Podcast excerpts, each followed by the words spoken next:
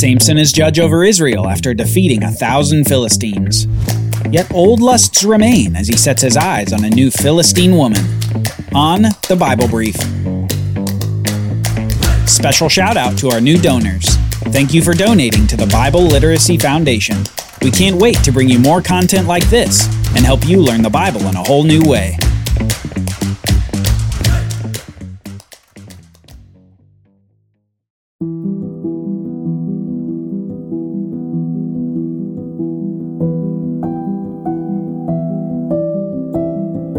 From Genesis chapter 3. When the woman saw that the tree was good for food, and that it was a delight to the eyes, and that the tree was to be desired to make one wise, she took of its fruit and ate. Our senses can dull our hearts to obedience. Back in the garden, Eve wasn't unfamiliar with God's prohibition.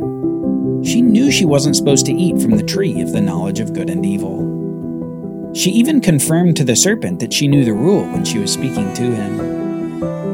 And yet, even in the midst of God's clear command, Eve saw. She saw what she thought was good. She saw what she thought was beautiful. And she saw what she thought would make her wise. But her senses betrayed her obedience. She knew what she ought to have done, but she took the fruit and ate. Samson may be living thousands of years after Eve, but we can see the same principle playing out in Samson's life. What he sees betrays his obedience. He knew the commands surrounding his Nazarite vow. He knew that he shouldn't drink alcohol, that he shouldn't touch dead bodies, and that he shouldn't cut his hair. And yet, Samson does what he wants. He wants to celebrate his marriage? He does it with a drinking party. He wants to enjoy some honey on the road? He gets honey out of a lion carcass. And thus far in the story, we're continually clued into something about Samson's senses. He sees a woman and desires her, even a forbidden woman, a Philistine woman, forbidden like that ancient fruit. The law of Moses had made it clear the Israelites were not to marry the people dwelling in the land of Canaan. Yet Samson saw that it was good. He saw the woman's beauty and thought it would satisfy him. Samson's senses betray him. In some ways, we can see Samson as a microcosm of Israel in this time period. They saw the daughters of the Canaanites and married them. They saw the gods of the Canaanites and worshipped them. It is a nation of disobedience where everyone sees around them, and instead of obedience, each person just simply does what's right in his own eyes. But despite this generation falling away from God in rebellious ways, he's still working to fulfill his promises, just as he has been working since the garden. Now, when we left Samson, he had burned the crops of the Philistines. They had killed his Philistine wife and he had turned around and killed a thousand Philistines with the jawbone of a donkey. God had used Samson to begin subduing the Philistines. And after this, we find out that Samson judged Israel for 20 years. Apparently, the people of Israel recognized God's use of Samson as their deliverer and put him in a leadership position. But near the conclusion of these 20 years, Samson's story continues with a familiar pattern. He goes to a Philistine city and he sees a woman that he wants. But this time around, she's a prostitute, so he can just apparently pay some money to get what he wants from her. And this short account at the beginning of chapter 16 concludes with him escaping the city of the prostitute, escaping from men waiting to ambush him, by tearing the gate off the city and carrying it many miles away. But it's the third Philistine woman that becomes Samson's fatal attraction. We read this, beginning in verse 4. After this, he loved a woman in the valley of Sorek, whose name was Delilah.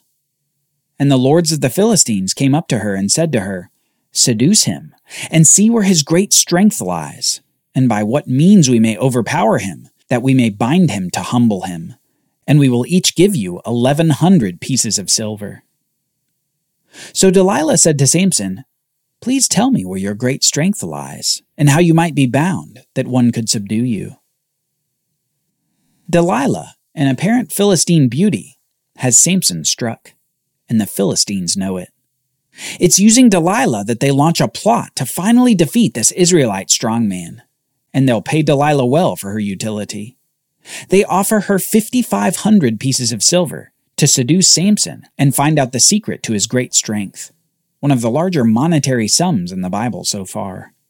You can tell that they're serious about Samson's downfall. And Samson, for his part, foolishly plays along. In response to Delilah's question on how he might be bound, Samson says this If they bind me with seven fresh bowstrings that have not been dried, then I shall become weak and be like any other man. Then the lords of the Philistines brought up to her seven fresh bowstrings that had not been dried, and she bound him with them. Now she had men lying in ambush in an inner chamber. And she said to him, The Philistines are upon you, Samson. But he snapped the bowstrings, as a thread of flax snaps when it touches the fire. So the secret of his strength was not known. You can almost see the arrogance and playfulness of Samson. Instead of proceeding cautiously, he's acting as though he's undefeatable, and he's just toying with his life as if it's a silly game. He's in Philistine territory, a group of people from which he has killed a thousand men. And in that context, this woman is asking him how he can be bound. It doesn't take a genius to see what's going on. But Samson's games continue. Then Delilah said to Samson, Behold, you have mocked me and told me lies. Please tell me how you might be bound. And he said to her, If they bind me with new ropes that have not been used, then I shall become weak and be like any other man. So Delilah took new ropes and bound him with them, and said to him, The Philistines are upon you, Samson. And the men lying in ambush were in an inner chamber, but he snapped the ropes off his arms like a thread. In the second round of this game, Samson plays the same way with Delilah. And if he was possibly ignorant of her intentions the first time, he absolutely knew them this time. They had already attempted to bind him before based on his answer to Delilah, and he knew that they'd use the second answer as well. But despite all this, he plays along, and they fail yet again. But rather than stop while he's ahead, he continues to play the game. And it's after a third round of embarrassment that Delilah's pleas hit a fever pitch. She finally appeals to Samson's love. We read this in verse 15. And she said to him, How can you say, I love you, when your heart is not with me? You have mocked me these three times, and you have not told me where your great strength lies. And when she pressed him hard with her words day after day, and urged him, his soul was vexed to death. And he told her all his heart, and said to her, A razor has never come upon my head, for I have been a Nazarite to God from my mother's womb. If my head is shaved, then my strength will leave me, and I shall become weak and be like any other man. Now, before we move on, we should ask Is this true? Is Samson's strength really in his long hair? The hair that's never been cut because of his Nazarite vow? Is that how this all works? Let's keep reading. When Delilah saw that he had told her all his heart, she sent and called the lords of the Philistines, saying, Come up again, for he has told me all his heart. Then the lords of the Philistines came up to her and brought the money in their hands. She made him sleep on her knees, and she called a man and had him shave off the seven locks of his head. Then she began to torment him, and his strength left him. And she said, The Philistines are upon you, Samson. And he awoke from his sleep and said, I will go out as at other times and shake myself free. But he did not know that the Lord had left him. Notice here the apparent connection between Samson's hair and God's presence with him. Samson had already violated two of the three major stipulations of his Nazarite vow. He had contact with dead bodies, and he had had alcohol. But here with this haircut, he has violated the final major stipulation. Through suggesting the means of his defeat to Delilah, he had completed his full disobedience to his Nazarite vow. And it was apparently that that caused the Lord to leave him. It wasn't the hair that was his strength, it was the presence of God. and with his strength gone, his life gets much worse. We read that the Philistines seized him and gouged out his eyes, and brought him to Gaza and bound him with bronze shackles. And he ground at the mill in prison. But the hair of his head began to grow again after it had been shaved. Samson's sight has been taken away by the Philistines. The source of his lusts, the desire for all the women in his life, has been removed. And he's consigned to a time of slavery, grinding out flour for his enemies. Yet the story doesn't end here, and we know that because of the final comment. But the hair of his head began to grow again after it had been shaved. Maybe Samson can make a comeback after all. The next scene in the Samson story is at a big Philistine party.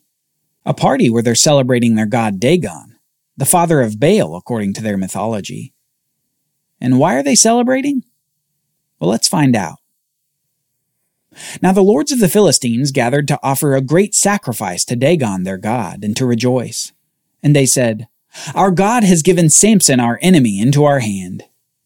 And when the people saw Samson, they praised their God.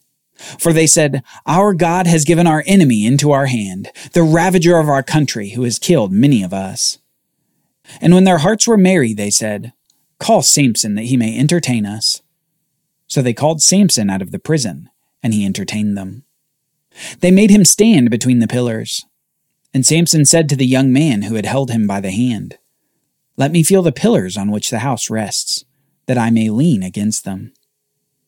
Now the house was full of men and women. All the lords of the Philistines were there, and on the roof there were about three thousand men and women, who looked on while Samson entertained. Samson has gone from strong man of Israel to the chained court jester. He's blind, weak, and unable to free himself from his bondage. His lusts have defeated him. His pride and games have beaten him and God's strength is no longer with him. But Yahweh has a final use for Samson.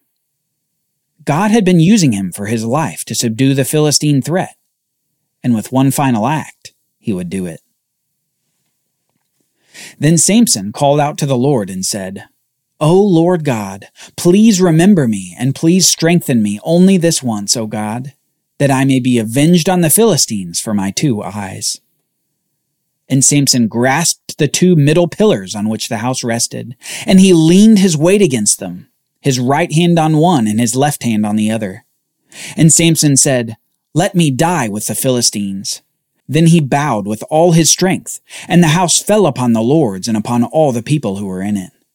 So the dead whom he killed in his death were more than those whom he had killed during his life.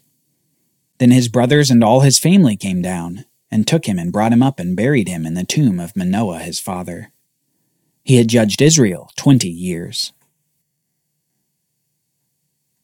The life of Samson can be a bit of a riddle for Bible readers. Is there something to emulate here? Is there anything in his life where we should try to be like Samson?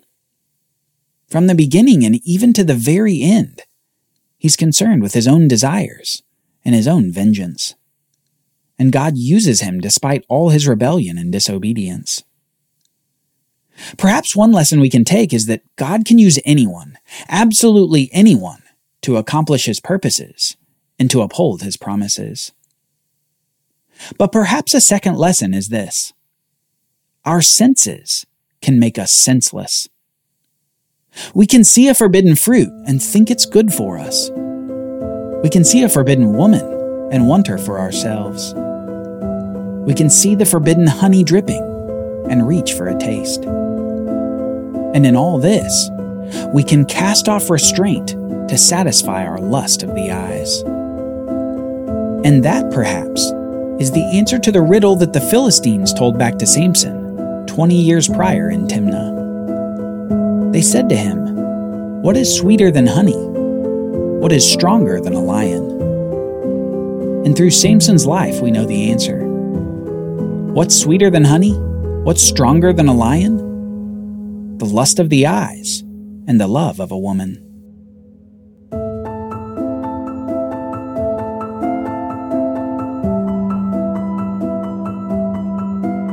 Join us next time as we get to see some pictures of life in Israel during the time of the Judges.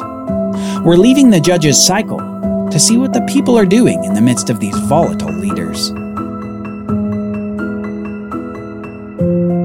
The Bible Brief is brought to you by the Bible Literacy Foundation, dedicated to helping people like you learn the Bible. Copyright Bible Literacy Foundation 2023.